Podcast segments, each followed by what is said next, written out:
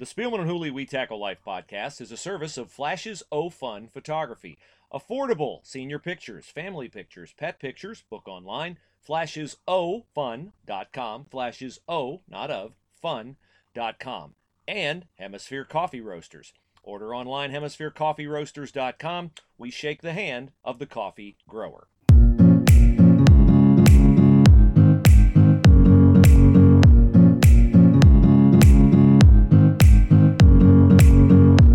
Previously on the Spielman and Hooley We Tackle Life podcast. Our friend Joe Dumas is watching live on Facebook. Joe Dumas, the greatest behind the back pass in the history of Ohio State basketball. Joe knows I'm going to shout him out for that Oh, pass yeah. in Hawaii. He's the best inbounds passer Ohio State ever had. Joe In, uh, Dumas. Joe's got to hook us up with some of his many sponsors. Well- I follow his Twitter. He's he's talking car washes and restaurants and all that. Well, he's a J- man of the people. Joe is a man of the people. And uh, Joe sent me a link to uh, aboveandbeyondlimousine.com. Yeah, that's It who. says uh, it's not just a slogan. yeah, it's It is true. a mindset above and beyond. Hopefully, uh, that's our mindset. Although we can't steal that, or Joe will sue us for trademark infringement. I'm sure he will. He's. Uh, I talked to him after the show. Former Ohio State basketball player, and wants to come on and share his battle with alcoholism over the years and how he's overcome and Mhm. what he's trying to do. So, He It- sent me a nice couple of texts, and then we chatted by phone. And, oh, you did. and there appears to be a little more to the story of Joe Dumas and Chris Spielman than you have disclosed on the podcast, which Joe I will let disclose when he joins us on the podcast. Okay? I hope it's nothing bad. It is definitely not anything bad. Hmm. Not anything. It bad. just well, I mean, very good. It makes you just- look very good. well, yeah. If percep- true, if true. yeah, that's right. it's everybody's perspective. though. Everybody's perspective. Well, welcome to a Wednesday edition of the We Tackle Life podcast. Spielman and Hooley with you. We'll have uh, CBJ captain Nick Foligno sometime in the show today, uh, seven twenty ish, seven thirty ish. That's not the time. I shouldn't even give you that time because you'll be like, "Where?" I'm looking at the seven minute Yeah. mark. It's not there. Uh, that's the time of the morning that we record the podcast. So once we record the podcast and post it, I will release on social media the point of the podcast where Nick joins. So you can fast forward to that. If you like faith por- uh, portion of the podcast, may appear a little earlier today because Right. Nick might time up uh, with the end of the podcast today. Um, we have a lot of good emails today that uh, I've been remiss in sharing, so we're going to share some of the emails. But let's start with the passing of. I hope you're aware of this. I hope I'm not the person to tell you. I just saw on Twitter this morning Matt McCoy expressing his condolences to uh, the family of Bill Miles, former Ohio State I heard. I did hear that. athletic director, uh, athletic assistant athletic director, longtime football coach under Woody Hayes and Earle Bruce. Yeah, I, I mean, everybody that came through the building at Ohio State as a football player understood who Bill Miles Definitely commanding a- a commanding presence. and but what he meant to the program and Mm-hmm. how much he loved uh, Ohio State and was the ultimate team guy. And I think of Coach Miles and and fondest of ways and. You know, I, I I love the fact that he still worked at Ohio State for a very long time. I know he had some health issues back in the '90s. I think he had a stroke, uh, if I'm not mistaken. But Coach is uh, is a guy that had a, a big impact on me and many of us, especially as freshmen. He was always in charge of riding the freshman bus and Mm. teaching everybody the fight Oh, song. he gets you in line. He's yeah, uh, yeah, yeah, and commanding deep voice presence. and uh, he just uh, he did. He just had a presence about him, and I thought that Woody Hayes made a great hire when he hired Coach Miles. I think Coach Miles also worked for Tom Osborne Mm. out at Nebraska, so he had some pretty good mentors to look up to, and of course uh, Bill Miles. But Jim Lachey is a friend of ours, and Jim had Coach Miles as a coach, and Kirk know- Lowdermilk, a lot of Yeah. Buckeye linemen in the uh, 80s and late 70s would have benefited from Bill's position coach tutelage. Yeah, and back then, though, offensive lineman duties as a coach were broken up. I don't know if you recall this. Guards, tackles, yeah. guards, guard, no, Guards guards, and centers, centers, tackles, tackles and and tight tight ends ends, were yes. were how the offensive linemen were, were coached. It wasn't always well. He's no line coach. Well, he was, but he was a tackles and tight ends coach Mm-hmm. Yeah. for a very long time. But uh, rest in peace, Coach Miles. You deserve it. God bless you, brother. Bill had a very endearing habit of uh, malaprops. He would say say one thing and mean another. And I remember one time he was having a conversation with somebody and he was talking about a restaurant and he said it Bob Smith's. He meant Bob Evans. But that was just that was Bill. Bill was a really neat guy and uh, always um, very friendly, Yeah. very down to earth gentleman. I would say gentleman definitely applies. Sure. Um, and just uh, fun. I have fond memories of Bill Miles. Really neat Yeah. guy who was there uh, when I started on the beat uh, in the late 1980s. Uh, you might notice a new flag on the uh, laptop today. We want to shout out our friends at auiinfo.com in Akron. Shout them out because we're ramping back up. Small businesses are getting back up. We're gonna what, restaurants are now Today, doing right? outdoor dining. Yeah, outdoor dining, I believe, We're or and starting social indoor? distancing. Yeah, I think twenty-five percent capacity. Cool. Well, I don't know all the rules anymore. I'm no, just, nobody I'm just does. going to live you life. know who does know the rules? Chrissy and her team at AUI Info. So if you are a um, small business owner and you're trying to find out um, what is going on with uh, compliance issues and all these other things, uh, then you need to get with auiinfo.com and she will tell you who, what, when, where, why, save you all that time on the phone, uh, give you all the answers, make sure that you are compliant with everything that needs to be done. And AUI Info is a phenomenal, phenomenal organization, and they offer ongoing education. So uh, continue to uh, keep that in mind when you think about small business issues. AUIinfo.com. Very nice. Now, um, we got some weird. We're trying to do a podcast without overloading it with COVID stuff. The problem is, COVID overloads our society, and COVID intersects with sports.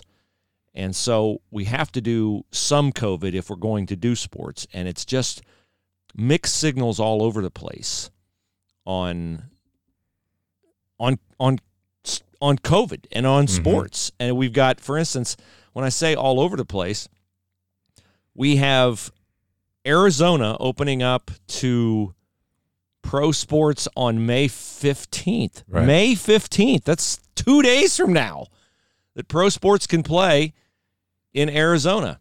Spring training, here we come. But California says we're locking down for three more months. That's L.A. County. I'm not sure if it's California. Okay. Well, LA County is pretty significant when it comes to pro sports because that's It's the Chargers. Dodgers, it's the Chargers, it's the Rams, it's the Lakers, it's the Clippers. Yep. And the last time I looked on a map, California and Arizona pretty close to each other. I've driven to California from Arizona and it doesn't take me long. Uh, I believe Phoenix to L.A. is five and a half to six hours. Yeah. Yes. Yeah.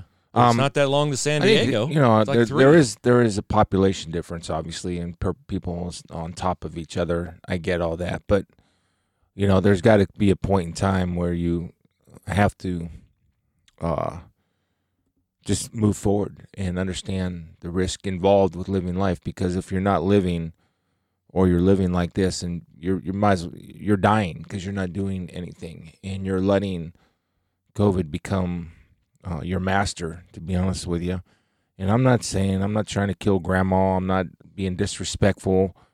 I understand all of that, and I, hopefully I live a, a, respectful way where I understand the risk involved. But all life involve risk some way, somehow.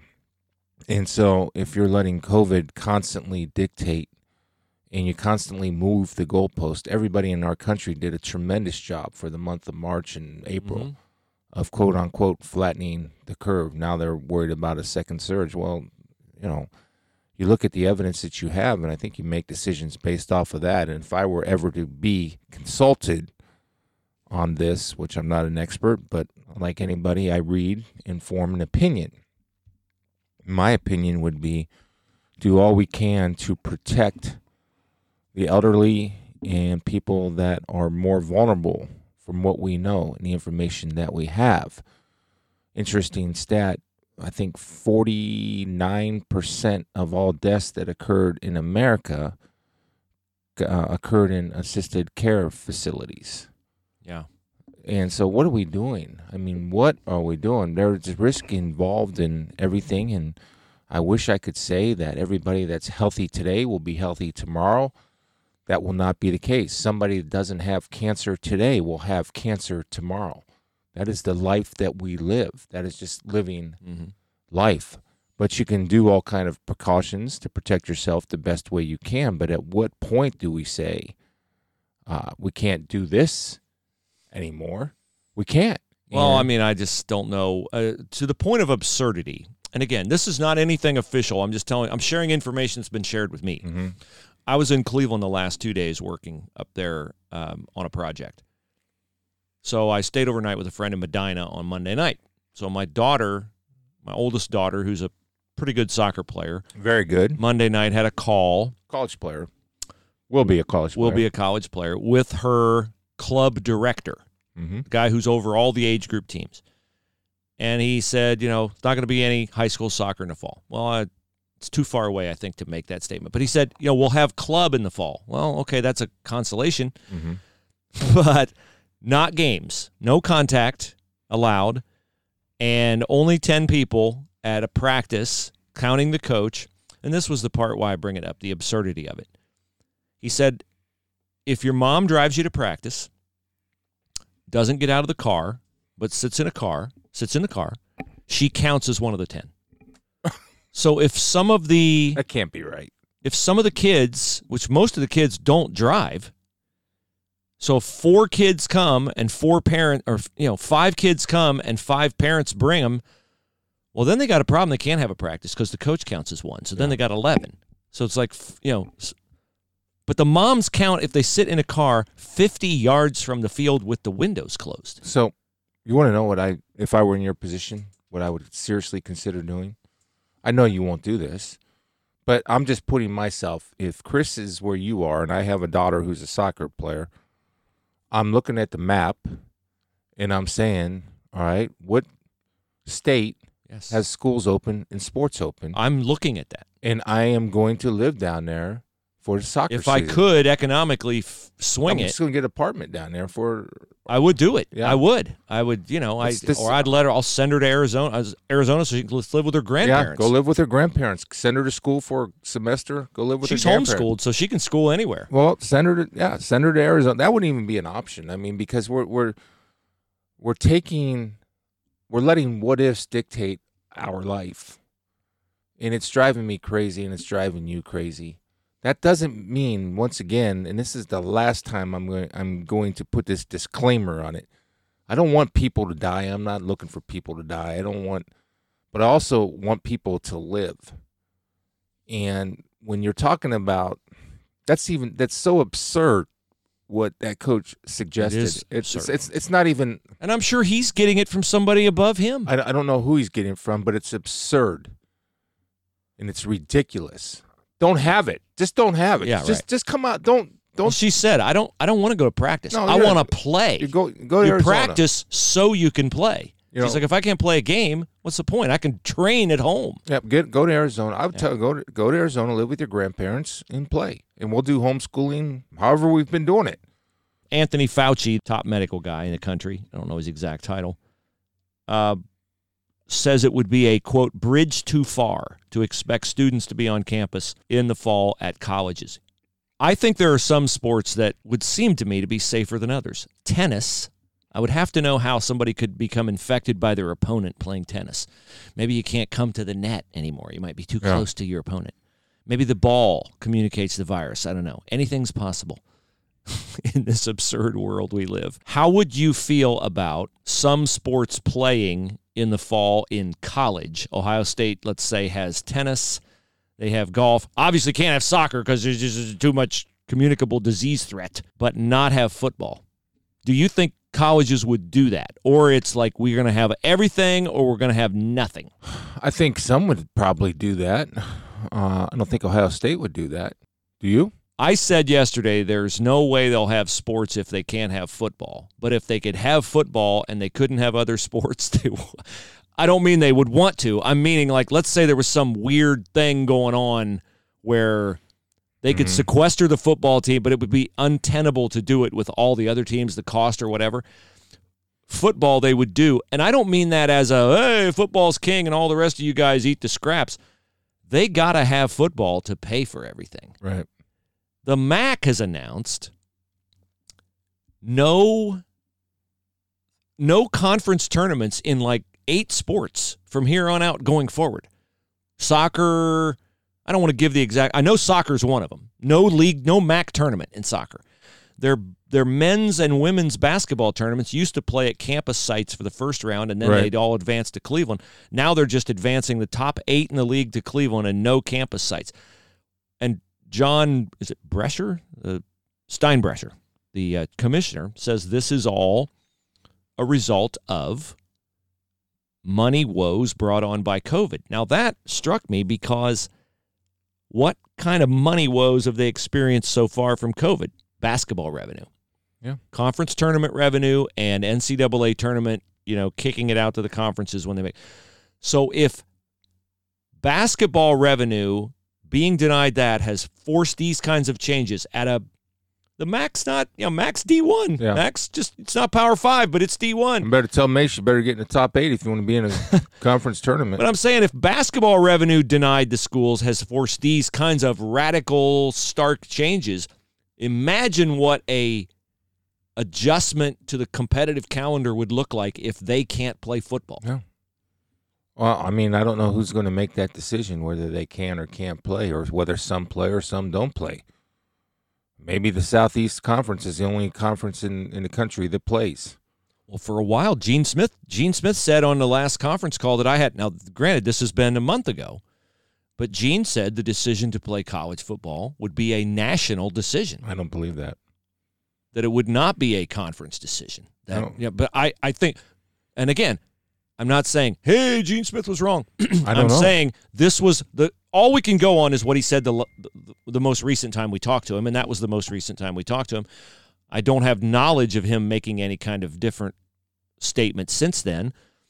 Um, but it seems to me that that cannot be a national decision to play football. It has to be a conference decision. It's kind of similar to the whole like, are the feds in charge or are the states in charge? And we know we're a, we're a republic. Hopefully, the states are in charge.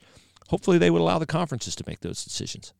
I mean, that only time will answer those questions, and they still have the benefit of time, as you stated. Um, football has to get started in early July if they want to have a season. You got to give these kids an opportunity to, to train and get their bodies used to playing a season and all of that. So I have I have no idea what college is doing. I really don't. I know the NFL has got ideas and they're going to play and you know, bas- baseball is supposed to start up in July. NASCAR starting starting up this week, and I know um, if you read some of the sports sites that the Chargers, the Rams, the 49ers are looking at alternative states to have training camp in, set up a headquarters. They're playing, and and so uh, there's too much money to be made not to play when when you have a if you're 45 and under and you have a 99.999% chance of surviving this disease, why wouldn't you play? When the people that are affected most are living in long ter- long-term care facilities and that's half of your mortality rate in this country, why wouldn't you play? When the state of Ohio and, and the mortality rate in children is is higher than the mortality rate or less than the mortality rate of people 45 and under 99.99999% I know. percent. What what are we doing here? Are we oh, so we're going to live in fear the rest of our life. It's going to be here. So eventually you have to make the decision okay we have to take every precaution necessary and start living again my one of my uh, nieces is a school teacher in the cincinnati area they're talking about how they're going to reopen school they have a couple of alternatives. Continue to homeschool, which I don't think is an option. Number two, do the two day a week thing and two days at home, which I don't think is an option. And number, because uh, every parent in this country can't afford to hire tutors No. or to hire babysitters to do the school. It's not going to happen. So I, I think the option is all right, well, we get sinks in every classroom, and every hour, everybody washes their hands. Most schoolrooms I've been in lately have sinks. Okay, everybody do Yeah. everybody does that. Everybody sanitize every so, hour. I I mean, we have to we have to make a country or have to make a decision, and it's not. There's not an easy decision to make in this. Whether you're closing down or you want to open up, it's not easy. There's going to be casualty no matter what. There's not a win It's just okay. How can we find that happy medium, which everybody's talking about? And to me, it's simple.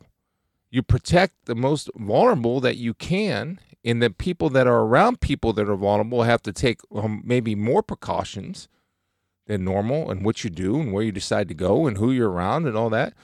But you cannot shut down life because if you shut down life, we're not living. We're existing. That's it. We're just existing and surviving uh, and fighting something that people 45 and under have a 99.9% chance of making it through. Yeah. And the, the curve has been flattened there. The, when you when you start furloughing nurses, when the Mount Car- when, when Mount Carmel has healthcare system has a total of 26 COVID patients in it, what are we doing? Overreacting, in my opinion. Uh, if you're one of the unfortunate few who gets arrested for, uh, you know, going to a beach or whatever, we got the people who can help you out. Willis Spangler Starling Attorneys. Uh, little bit facetious there, more than a little bit. But uh, Willis Spangler Starling can help you with workman's compensation, Social Security, disability, wills, estate planning, personal injury, employment law. They are a full service law firm. They are names you should remember Willis Spangler Starling. They are in Hilliard, easy to find. I know the uh, partners personally, great people, high integrity and character. You want an attorney you can trust, you want Willis Spangler Starling. Look at them online at willisattorneys.com, W I L L I S, willisattorneys.com, and tell them that you are a uh, listener to the Spielman and Hooley podcast. Please note that. When you get a hold of Willis Spangler Starling Attorneys, the attorney you need to know for your lifetime because it can handle pretty much any issue that comes up, willisattorneys.com. Let's go to some emails before we get to Nick Foligno. Sure from Trooper Randy. Uh, just listen to Friday's podcast with Tom Ryan. Very powerful. Goes to show you never know the cross someone is carrying from the outside. He has one of the most successful wrestling programs in the country. We don't know what he carries with him every day. That's a lesson I try to communicate to our trainees. Don't be a robot. When you stop someone, you have to ask questions and find out That's why they did what they did. Yeah, a lot and, of those guys are robots. Not and, that I've ever been stopped. Uh, Randy does a lot times. of Randy's done a lot of training with the Ohio State athletic program, and he said he works with uh, has worked in the past with Riley Ross of the wrestling program. Says he's an amazing person, one of the most brilliant people I've ever met. Trained and tested special forces for the United States before coming to OSU. That's the real deal. Yeah, you get the best of the best. Uh, he got a chance to speak to the team last year. Randy did. Um, and um, so we appreciate Randy's emails, mm-hmm. and I would read more of it, but uh, we've got a bunch more that I wanted to share. Uh, Randy's a good man. Really appreciate meeting him. And um, remember his children's names? Scarlett and Grayson. Yeah. Randy's a legit fan. Dialed in. Uh, this is from John. I want to thank you both for a great podcast today. I don't know what day he's talking about. Your sharing of your faith, what you do, and how you go about it that help offers help to people is very meaningful. He says, Bruce, I particularly enjoyed your story today, sharing how you struggled after releasing the book about Chris and Stephanie. Um, it didn't go as you expected. It does inspire me, and that is awesome. And I'm thankful. I like to uh, how Chris talks about his faith. Uh, he says he's trying to run his own podcast now. Keep up the good work. He says, by the way, Hemisphere Coffee Roasters coffee is awesome. My wife and I now subscribe and get a month's supply. There you go, John. How's the uh, Hunter's Blend and the uh, House nice. Blend? Very nice. Excellent. Do you have a f- is is it I, jumped over any of your favorites? I just or? grab whatever pot I see. Uh, this is what I don't know about coffee because I'm not a connoisseur. Do they all taste remarkably different? How would you explain it? The difference between Coke and Sprite, or the no. difference between Coke and Diet Coke, or yeah, Coke and Pepsi? Uh, you would know. Coffee. You would. I would say this. You would know. You know it's coffee when you drink it, but there's just little subtle differences in taste. So, uh, this is from this is from RGW. He says, I didn't get to listen to the show until this morning. Great show as usual. What I got from the conversation was Bruce's passion for the Lord causes him to see the ending of the movie Schindler's List, where he is agonizing that he could have done more. Yeah, good point. Uh, he says, You don't want Michael Jordan or Tiger or anyone that has a great platform to be at the end of their time feeling that agony. I could have done more. I think, like Chris, God knows their hearts. Uh, each one of them has a ripple effect, and they may have already touched that one person they were supposed to touch, or they might not have done that just yet.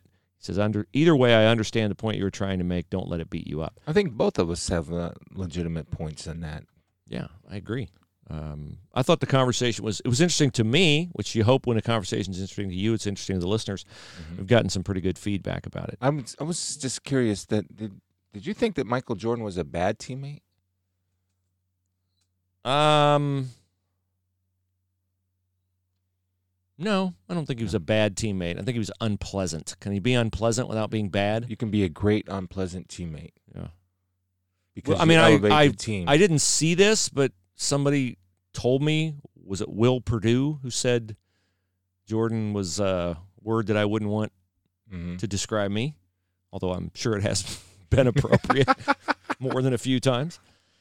Uh, final email before we get to Nick Foligno. He says from Brandon, he says, Your message on how you thought God would take Spielman's life story and use it to make such a difference on a global scale hit home with me. I can see your frustration. You both made great points about God's timing and uh, how God might not allow you that to happen because neither either one of you couldn't handle it. He liked I like the point of God has used it to reach a number of individuals, so be content with that. Uh, Brandon says he has uh, some short stories and poetry. He's had the similar frustration, but he said this inspires him, our conversation, to keep plugging away Good. at it. Good. That's excellent. Fantastic. Absolutely. Um, Captain of the Columbus Blue Jackets, Nick Foligno, is standing by. I need to call him. You have your uh, Columbus Blue Jacks sweatshirt Oh, on. of course I do. Why would I not do But that? dialed in to talk to the captain and see if there's any Even news though on the, Even though NHL. the captain can't see what I'm wearing, Everybody, they should just you go. can tell him what I'm wearing. they should just go to North Dakota or South Dakota, Montana. Yeah. Do the NHL playoffs. so we just call him live on the air. Is that Yeah. permitted? Yeah, he's fine. I fine. think the thing will hear it. Yeah, there we go. There you See go. if Nick's uh, answering his phone this morning. He said Hello. he'd go early. Hey, Nick, how you doing? Very well. How are you doing? Great. We're on the uh, Spielman Hooley uh. We Tackle Life podcast. Hey. Here's Mr. Spielman. I need to congratulate you, Nick. I hear there's a stalker leaving your neighborhood. Yeah, you know what? We finally got him out of there. So we I heard you're really selling. thrilled as a community. We came together and got this guy out of here. I, I heard you're selling the house because the property values are just going up as soon as I leave. we were we were sad to see you go, my friend, but Yeah. happy for you. well, I'm a mile away, Nick, so don't don't worry. I'll still be driving by, beeping my But in horn. UA, We'll be all- that's but- like- yeah. It's like a half That's- hour a that's mile away. Nick, what are you doing these days to train? Could you play a hockey game today if you needed to? Oh yeah, mind over matter. No, you know what? That's one thing I've always, I- you know, I try to keep myself in good shape, and I'm lucky I have a gym here, so I've been, you know, doing what I need to do to stay physically ready. Obviously, the skill part is just something that you have to work with, and puck touches, and I'm sure like any any sport, the more touches you have, the better you feel. But uh, I always feel like it's something that comes back. It, it- this reminds me a lot of, uh, you know, when I was a kid. This is what you used to do, right? Go try and play other sports while you're you know, away from hockey, and then when you pick it back up, you're so excited to grab that stick again and put the skates on that uh, you know I'm sure I'll be looking forward to it when the time comes. I saw Nick when the NBA had a conference call yesterday amongst their players, and they're trying to find a way to get back. What's what's the latest on the NHL and trying to, or anything that we should know or don't know about maybe the NHL trying to resume? Yeah, well, I think you know it's been well documented. Just the the return to play group that we've kind of put together. There's about five players, I believe, on the on the call along with the league, and they've been meeting on the regular, uh, trying to figure out how to move into. We- We've been talking about just phase two. You know, I I think we're we're being smart and not trying to look too far ahead uh, with everything that's going on. So we're just phase two is is small groups, um, you know, and, and going into the rink and being able to skate and work out, and I think in, in groups of four uh, where everyone's kind of got their own spot in the in the in the arena, and uh, we can start you know getting on the ice and doing things like that. So um, the biggest thing I think is just the testing part, and you know trying to figure out the safety aspect. And you know I respect the guys as much as we all want to play. It's it's doing it the right way, so we're not hurting ourselves and and you know hurting the community as well. So um, you know I think I think that's what's nice is everyone's you know as much as I'm sure everyone's really tired of this and and they realize the importance of what's going on and uh, and why we've been able to kind of keep this you know spread uh, contained so to speak in our community especially so uh, we're being really cognizant of that and I appreciate their work because I'm sure it's not easy trying to think of every single scenario it's got to be brutal um, but necessary so I, I don't really have a report other than Wow. we're just trying to move into phase two. Hopefully, you know, there's talk by the end of the month, but you know that's remains to be seen. What are the complications, Nick, for uh, hockey? I'm you're so much more uh, immersed and involved in all the aspects of it. The one thing I was thinking of was guys who are in the last year of their contract. You know, they want to go out there and they want to you know show what they've got and prove to other teams that might be looking at them that uh, you know they've still got it or that they're worth a bigger role on a team and stuff like that. that's the one thing I think about. But are there missing aspects to this and impact of it? You know, maybe on individual players or on organizations that people don't see from a complete shutdown of the sport. Well, yeah, I mean that's one bit the business side for sure. I, you know, I'm going into my last year, my deal next season as well. So there's a lot of things that you know you're thinking about, and as older players, you start thinking about how many years you have left, and uh, you know that's that's the hard part of, of, just that aspect. There's a lot of guys that you know they're they're on the back nine, so to speak. So um, you think about them, but then I, the the biggest thing I think about is the the core groups. You know, the, the in our league now, it's hard to keep teams together for a long time. So you have these windows to win. It seems like, and um, I think that's the one that that gets missed and and you know, less talked about is just because you know there's there's these groups that you have and you you're having a chance to trend towards winning another cup or uh, to win your first one. And uh, this is your window so to speak and to have this kind of hit is it's it throws a you know a curveball in, in, the whole plans i'm sure for the organization and for the players. So um, you know that's the hard part. Uh, we're lucky. I mean we're we're a younger team that i think is just starting to hit our uh, our window and that's exciting for us. But you know you still want to gain that experience like we got from tampa and boston series and start moving forward in that regard. And uh, the only way by doing that is, is playing and going far in the playoffs. So that's stuff that I think guys are are you know hoping we can get back to and and you know start getting that experience and and becoming that team that we envision. Um, Nick, on this podcast, it's called We Tackle Life, and we kind of talk about we, we try to, and if you're not comfortable, that's fine. But I know that you have a foundation set up for your for your late mother, uh, Janis, and I know that you've been through through some trials in tribulations. And what we try to do is kind of offer our own experiences so that people that are going through something similar um, can maybe use our experiences. Or, you know, I always like to say that when somebody hears my story, might hear your story or Bruce's story, that it's relatable to them and it might help them get through uh, certain difficult situations with you losing your, your mom, of course, and uh, I know that you, one of one of your children has had some health issues and challenges. Can you maybe go into that about the mindset of Nick Foligno, the person, on how yeah. you've dealt with all that? Yeah, I think uh, like anything, it's trial and error. Unfortunately, for me, I, I remember I was young. Uh, I think it was 21 or 22 at the time when my mom passed away uh, so yeah, 22 actually, and uh, you know, just my my response to that situation, I couldn't stand. You know, I was so mad at myself just because. Well, first of all, I never dealt with a loss like that, and so uh, you know, when I when everything happened and you, you lose your your family member and uh, you know you're you're mourning and you know somebody that's such a, a, a rock in your family, um, it shook me. You know, and I, what I didn't like though was how I responded. You know, I became you know, depressed, which is which is a natural feeling. I mean, mm-hmm. let's be honest, I don't have the life tools at that point to deal with it. But um, you know, for myself, I, I prided myself on being this upbeat, uh, you know, you know, exciting person, fun and loving, and I could find myself, you know, pulling back and um, you know, not having that same joy, even with hockey, even with life. You know, I just I found that that like who I prided myself in being, I wasn't quite that same person the, the following year. Uh, it kind of lingered for a while, and you know, I had a really honest conversation with my father, and luckily I have a support network around me that was able to kind of pull me out of that. Um, and then I got back to being myself, and I think I bring that up because you know then I go into this uh, you know this this time with my daughter where she has a health you know risk and uh, you know all these all these things going on with her now, and I felt I was more prepared to handle that because of going through what I went through with my mother. I said I didn't want to have the same outcome. I didn't want to have the same response to it, and uh, I wanted to be a you know a, a, rock for my family. I wanted to make sure I was providing the strength and support that they needed, and uh, and you know I became faithful. And you know I think you pull away when things go wrong sometimes, and I went back to that and and really leaned on that because a lot of it is out of our hands, and it's just right. how you respond to things and.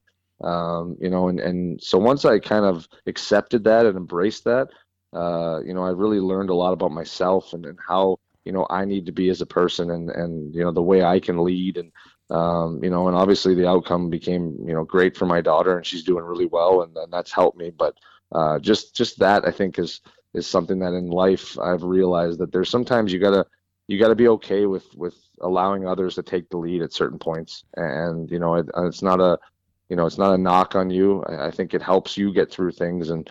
Um, it's one thing that uh, you know I think it be, allowed me to be stronger when I did have to you know step in and help out and take the lead again. So um, you know that's that's something that you know I wish for everyone, anyone going through a hard time. I hope they understand that sometimes it's okay to feel vulnerable and uh, you know and accept that, but but then you know find a way to get back in that leading position and, and you know and take off in your life and uh, it's something that I've been able to do and fortunate to have the people around me to help me do that. You know, it's interesting. Uh, you, you mentioned the word faithful, and, and for some reason, um, you know, I don't know where hockey has come with this. I've talked to you about Luke Richardson a little bit, and kind of he's been on a faith journey as as the older he gets. What if if you're comfortable? Maybe kind of just give us a overlay of of your faith journey and where it was, where it is, or is it something uh, that's been important in your life? Oh, always, yeah. I mean, I was raised Catholic, still am, and yeah. uh, you know, I think what's nice is that uh, you know, for us in the league, I don't really associate. I don't care what if I'm getting some sort of teaching from Scripture or, or anything. We have a chapel that we work with a, a pastor here in town at, at the rink, and it's just great to hear the word and, and be able to kind of you know take your own uh, you know thoughts and advice from it. And then that's what i think it is. It's learning about yourself through god. And um, you know i'm not afraid to talk about that and and you know, embrace that. And i think it's something that you're starting to see more of in our sport which is important. I think other sports have really embraced that. You know you see teams sitting down to pray before games or after games. And um, you know I, I, think it's it's it's part of everyone's journey. And, and i'm not forcing it on anyone. I know it's uh, you know, but I know it it works for me. It gives right. me a sense of there's a higher purpose, and uh, I think that's so important in life to to stay humble that way and understand this is bigger than you. So, um, yeah, I'm I'm continuing on that journey. You know, my kids, and you know, you want to you want to give them that part of their foundation, and then let them you know explore at their age, and um, so it's been it's been fun to see it through their eyes and live that, and, and you know, try to be a leader in that aspect for them. And, uh, yeah, so it's it's always a constant journey, I think, as you know. Yeah. Um, mm. But one that I'm proud to, to go on and and know it'll be worthwhile come the end. I think the the phrase that you're looking for, and Bruce and I embraced this, and this is, was actually in with my marriage to Stefanie was um, when we really went on a journey where you got to make decisions, right? You either run to God or you run away from God. One of the two is going to happen, in, in my opinion. And so you make a decision in Carrie now and whoever is that it's our job to uh, expose what we believe, but not impose what we Great believe. Point. And I think from it just has always fascinated fascinated me that I, I don't understand. Um, maybe there's some, some insight because this is interesting to me. Why why hockey is kind of has been kind of slow to come around to uh, I'm, I'm not saying like you everybody go to the uh, be ministers in a hockey rink, but what do you what's the what do you think the reason for the delay of hockey kind of embracing the faith part of being on a professional sports team? You know, I don't know. I, I don't know if it was looked at, and I, I want to say this you know correctly because I think even the guys that came before me would agree with this. I don't know if it was looked at as some way of being soft originally for mm-hmm. some reason in our league.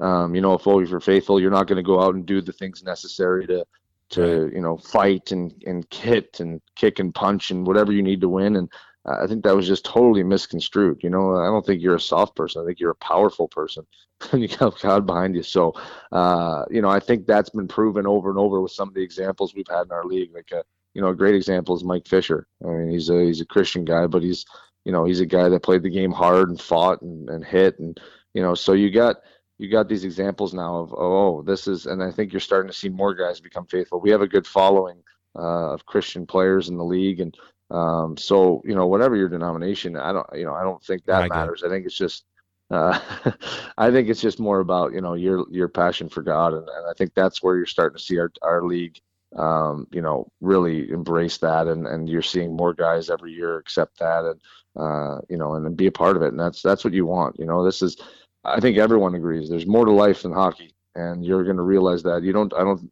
I don't want to define myself as a hockey player. Uh, right now, yes, but I'm a man of God, I'm a man of my family, and uh, that'll take me a lot further than this will. Hey Nick, we really appreciate you joining us. Before I let you go, like everybody has to be uh, first and foremost concerned about their families, and I know uh, not just with Milana's heart condition, but you had an incident, an instance there uh, a year or so ago with Hudson was in a hospital for pneumonia, and that's right in the wheelhouse of where COVID Yeah. attacks. Like, do you guys have to take special precautions, or are they both back to health where you know they can be quarantined and everything, but you're not like you don't have to be like super super vigilant given uh, given their condition?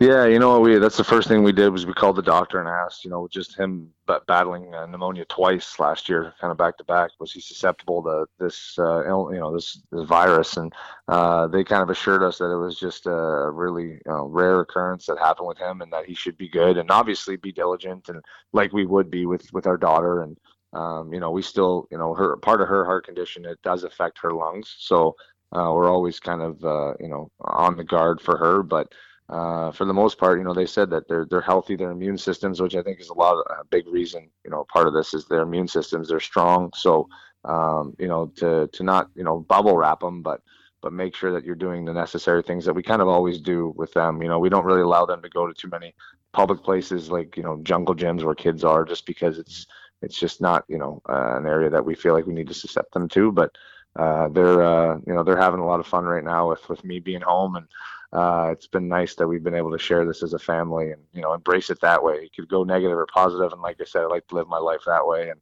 it's been a lot of fun just being home and, and being dad for a little while here. How about mandatory lifting for them? Is that part of the Foligno? Always, always, yeah. I got them. I'm a drill sergeant in here. Yeah, No. right.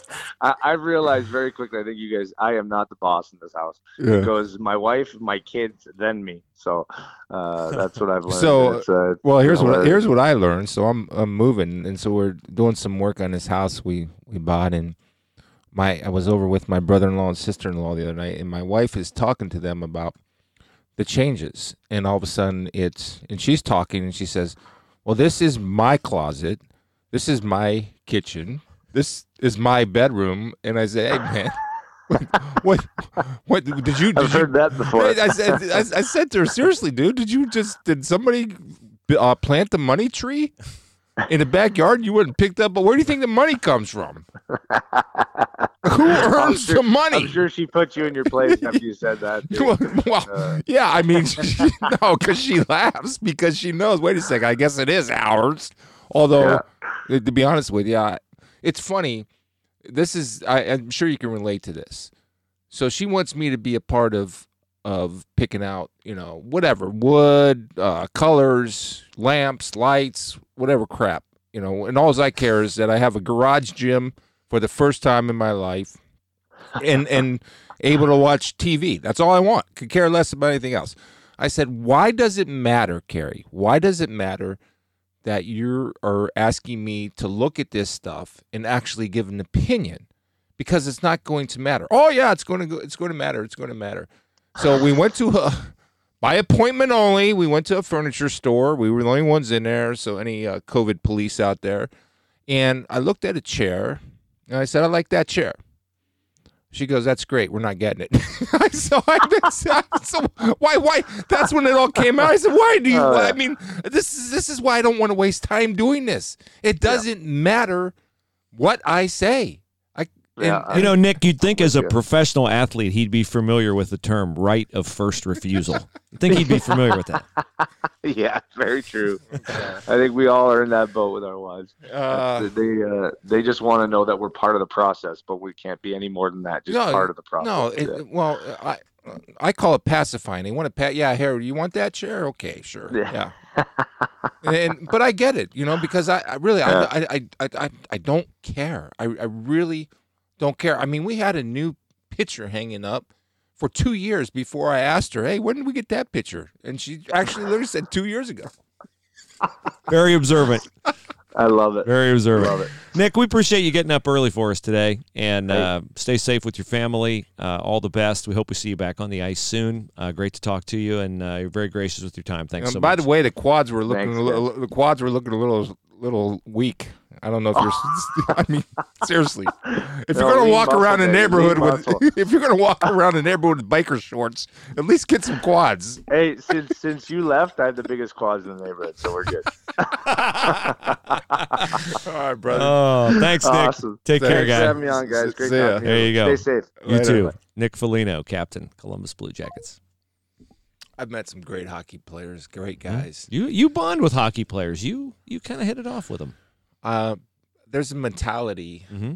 that I appreciate from hockey players, and they're you know they're they're team guys, and some of the guys that I met, even when I was in Detroit, uh, just the Mhm. the team aspect of it is amazing to me. That's why I love hockey. I I don't know the game, I don't watch it a lot. I watch some of the Blue Jackets, but I love the mentality, and it's always been about the team, and so. He's, a, he's just a great guy. Columbus is lucky to have him. The Blue Jackets are lucky to have him as a, a captain, and it's good. He's a really good player for for a long time, and you know he's very real when he talks. Hey, I'm on the back nine in my career. He knows it. Well, the thing that uh, I appreciate about Nick is he just perfectly fits that role of a captain of a hockey team. You can hear the leadership come through uh, when he talks about the team and the league, and you can hear uh, how much the physical aspect of the sport means to him when he Mhm. talked about maybe why Christianity hasn't uh, gotten the run in hockey that it has in other sports. Uh, he's just a character guy, a hardworking guy, a guy who's accountable, a guy who requires other people to be accountable, but he does it in a leadership fashion. He's not going to ask anybody to do something that he's not doing, put in work that he's not putting in. He's just been great for our city. I mean, for Yeah. so long the Jackets struggled on the ice, but they, I think they really struggled too for identifiable people that uh, you just liked because of their character and because of what they stood for and the way they played the game. You know, so often the guys we got early on, the Adam Footes and the Sergei Fedorovs, were also guys on the back nine of their career, Mhm. and you knew they were here for the check. They weren't here for the. They weren't here to be a part of the community About and immerse Columbus, themselves in the community, and that is that is what's special about Nick is he's a, definitely a part of the community. He loves Columbus, and he shows that in um, so many different ways, including his charitable endeavors. So he's a guy that uh, you know. I hope he stays here after he gets So done I. playing because So uh, he's an asset to the community in whatever role he uh, decides to play afterward. Today, uh, you might hear uh, some noise overhead. Around one o'clock, there's going to be a flyover Ohio Air National Guard. Shout out to our friend Brett, uh, who was involved with the National Guard for a long time. Series of flyovers in Central Ohio honoring uh, the uh, doctors and nurses who are on the front lines. 121st Air Refueling Wing of the Air National Guard will start flyovers at 1 o'clock at Mount Carmel St. Anne's, 102 at Riverside, 103 OSU Wexner Medical Center, 105 Nationwide Children's, and 107 Mount Carmel East. So that'll be a sight we're seeing. Yeah, good. Love it. Uh, let's uh, transition to the faith portion of the podcast. I just think that uh, Nick's stories of realizing early on in his life, he talked about losing his mom, and he wasn't equipped, maybe, to handle that uh, in the way that he wanted to. He- speaks to his the quote was he didn't have life's tools. yeah. which I I really like. I like that way. too. Which you know, our target audience are guys like us. That's what we know best. Are guys like us who want to be faithful, know we have responsibilities as husbands and fathers, want to do them better, and have a faith that we also want to do better. And so I just thought that was uh, neat that Nick's life story sort of plays into the demographic that we're trying to reach. So here's one thing that Bruce Hooley, Chris Spielman, Nick Foligno, Tom Ryan have in common. There's one word that everybody use, and one th- something that you've been working on, something that I've been talking to my kids about over the past year, because this is I finally was able to put a word on it. Nick used it today. Tom Ryan used it on uh, Monday or Friday, whenever that was. It's response. What is our response? Mhm. Is is it anger? Is it disappointment? Is it to uh, for me uh, when I didn't have to quote Nick my life's tools? Uh, it was um, withdrawn. Uh, I know that I was sad and angry, and it was affecting those around me. And I've learned how to respond better to certain situations. For you, when you fought with your response, it's like dealing with criticism or critics, or I'm mm-hmm. right and you're wrong, and you're never going to tell me anything It's different. Pride. Mine was pride. Yeah, yeah, it's pride, and your re- your response to pride wasn't very good at points in your life, just like mine wasn't. I'm not criticizing. I'm just making No, an that's very observation. that's and, very fair. and and same with my observation. And in Tom, Ryan had an interesting when he tragically lost his son at five years old to a heart attack, which is insane in itself. You know, what was his response? I mean, and as we grow and then you have to make choices, it's just uh, it's amazing when you um how we respond to certain situations and the best piece of advice that I can give on how to respond properly is in uh, I think it's First Corinthians 1 1 9 or something about hold each thought captive to Christ before you make a response to something. Yeah. And um, that has helped me. And it's helped it sounds like, you know, and it's it's not going to happen overnight and that's why maybe I think for me, Bruce, one of the things that I've learned is, you know, that I'm a second chance and sometimes third chance guy, right? I mean, you've, I think that's been established in our relationship. Very much so. that you know that about me.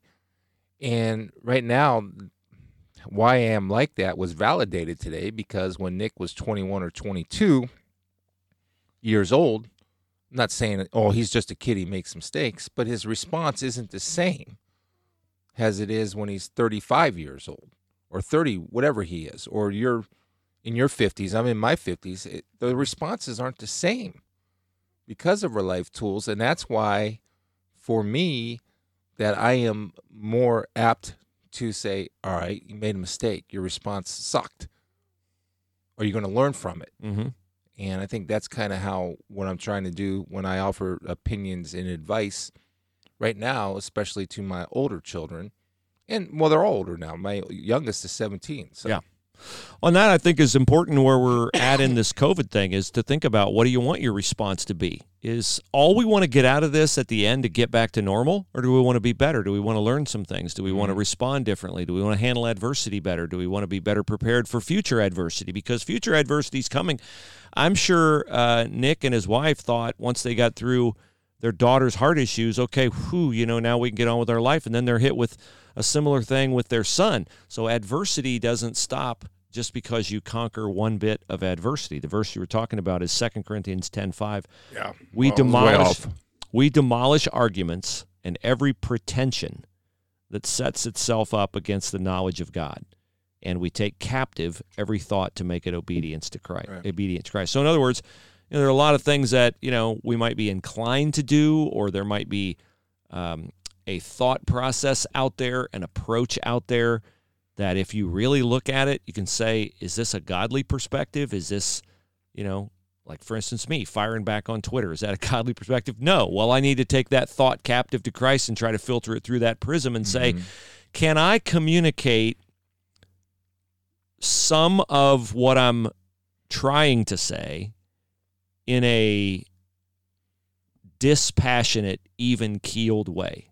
And we talked about the tweet to the governor of New York when he said every life's priceless, and I said now do abortion instead of saying I agree with you every life is price is priceless. I think every Precious unborn I think every unborn life is priceless, and I hope that this indicates that you're moving closer to that position. Mhm. 'Cause that's what I.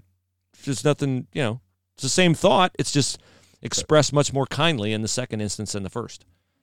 Well, I have a, a friend in Arizona who's really afraid of COVID, Mhm. really afraid. Mhm.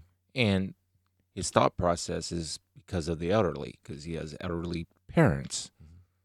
And anybody that doesn't wear a mask is a selfish SOB Hmm. in his eyes, right? But his, a lot of his thinking, and he reads a lot, very bright, smart guy, Mhm. but it's coming from a personal point of view of how to protect what I love most. Mm. So that's where his response has been Yeah. my response has been I was all good and all for it, and lockdown and everybody do their part.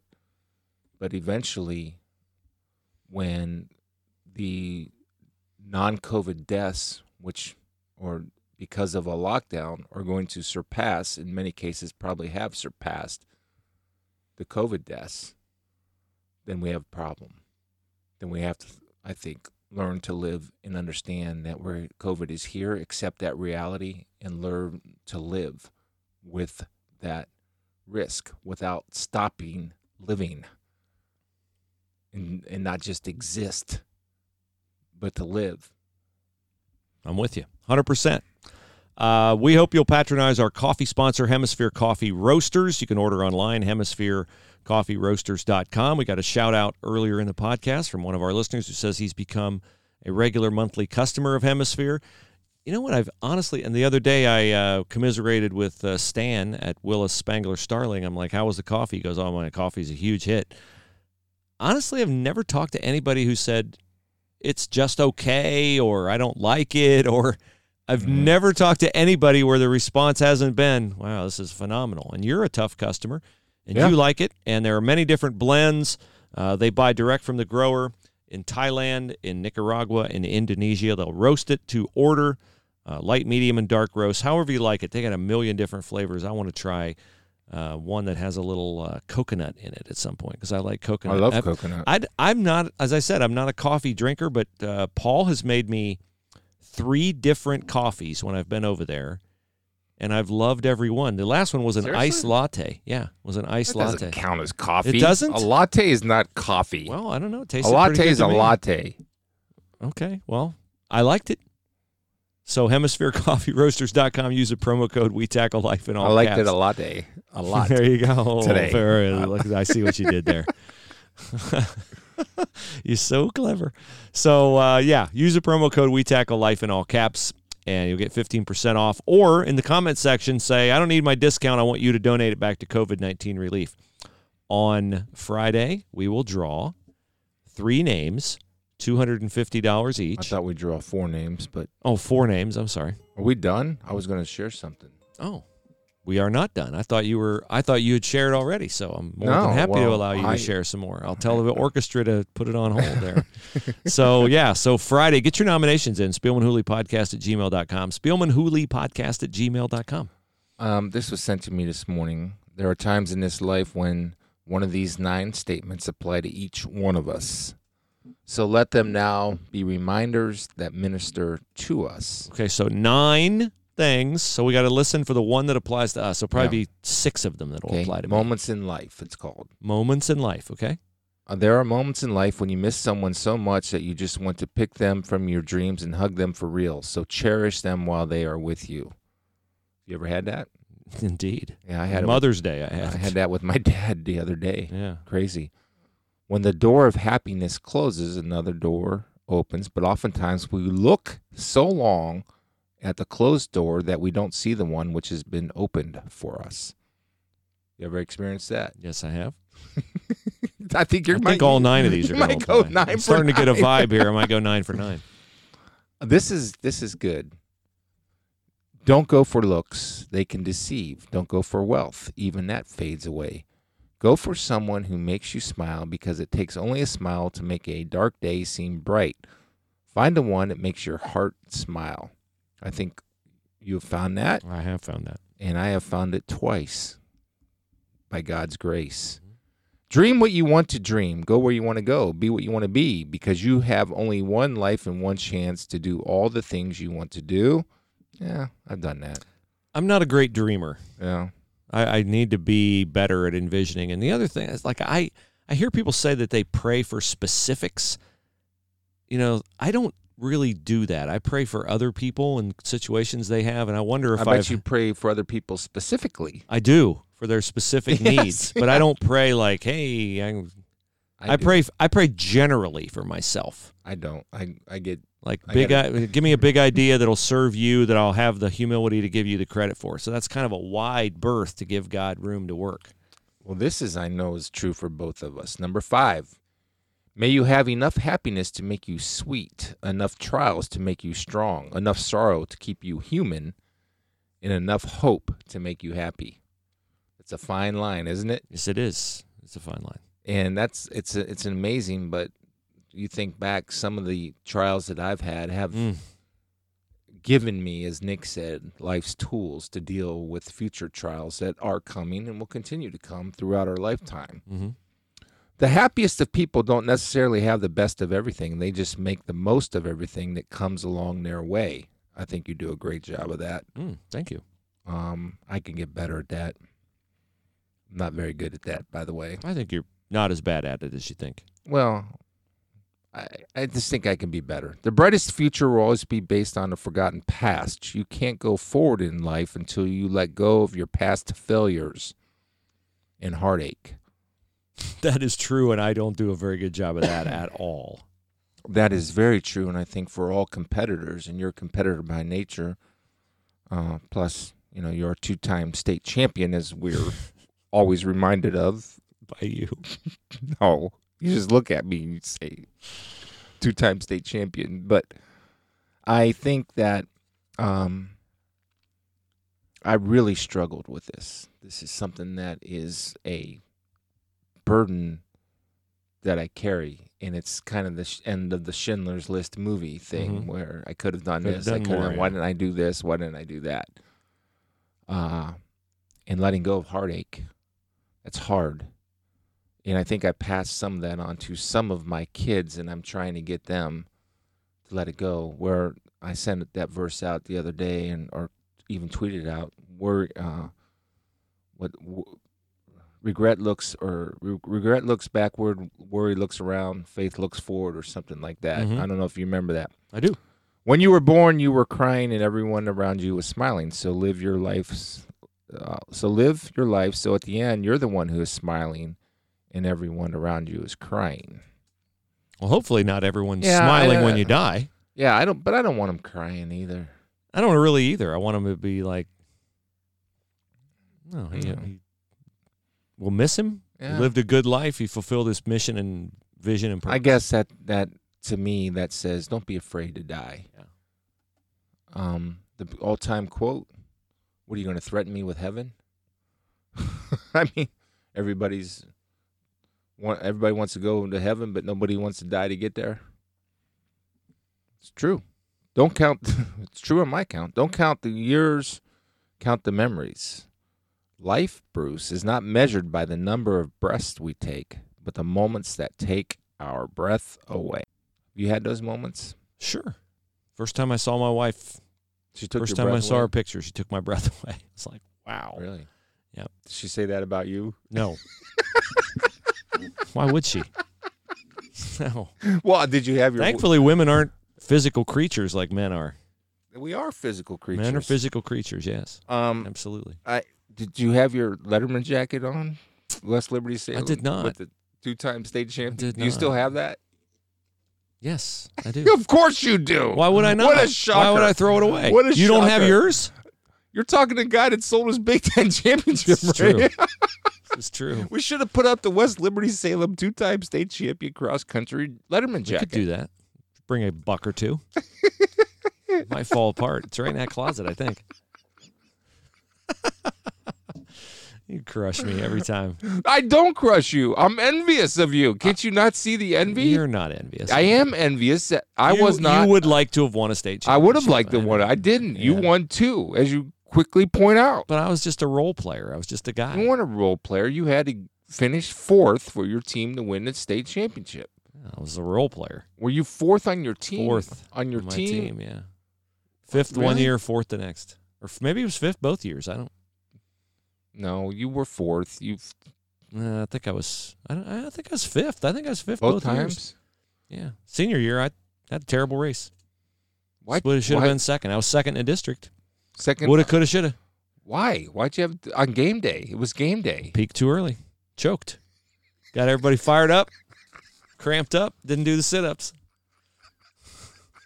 Prepare preparation, kids. Did you just hear what I read about not looking back? I told you I struggle with it. You brought it up just so I'd prove it, didn't you? Oh, you're funny. You're funny. Yeah, funny guy. All right. Well, listen, that'll do it for a Wednesday edition of the Spielman and Hooley We Tackle Life podcast. Okay, if I cue the orchestra Yeah, now? yeah. All right. Get ready, boys. Get and those gals. nominations in because when we meet again, we will draw four names for $250 in COVID 19 relief. It's silly to not nominate someone because when I heard the number 30 some million unemployed, and uh, as one who's soon to be one of them but not counted among them because I'm self employed, uh, I don't count. There are a lot of people who are self employed. So I'm like all the people who own their own businesses, not the people who work at the businesses, but the owners of the businesses. If their business goes out of business, they'll count. Yeah. No, I mean, they won't count because you're self employed, you don't pay into the system. Um, I don't understand why. I just know, I just know unemployment's like And a my- pittance anyway, but you don't count. Yeah. So My- there are a lot of people. Help them, nominate them. My last piece of advice: choose to live, not exist. Amen to that. Let's play soccer. Let's play football. Let's play sports. Let's get back to it. Everybody have a great week. Talk to you Friday.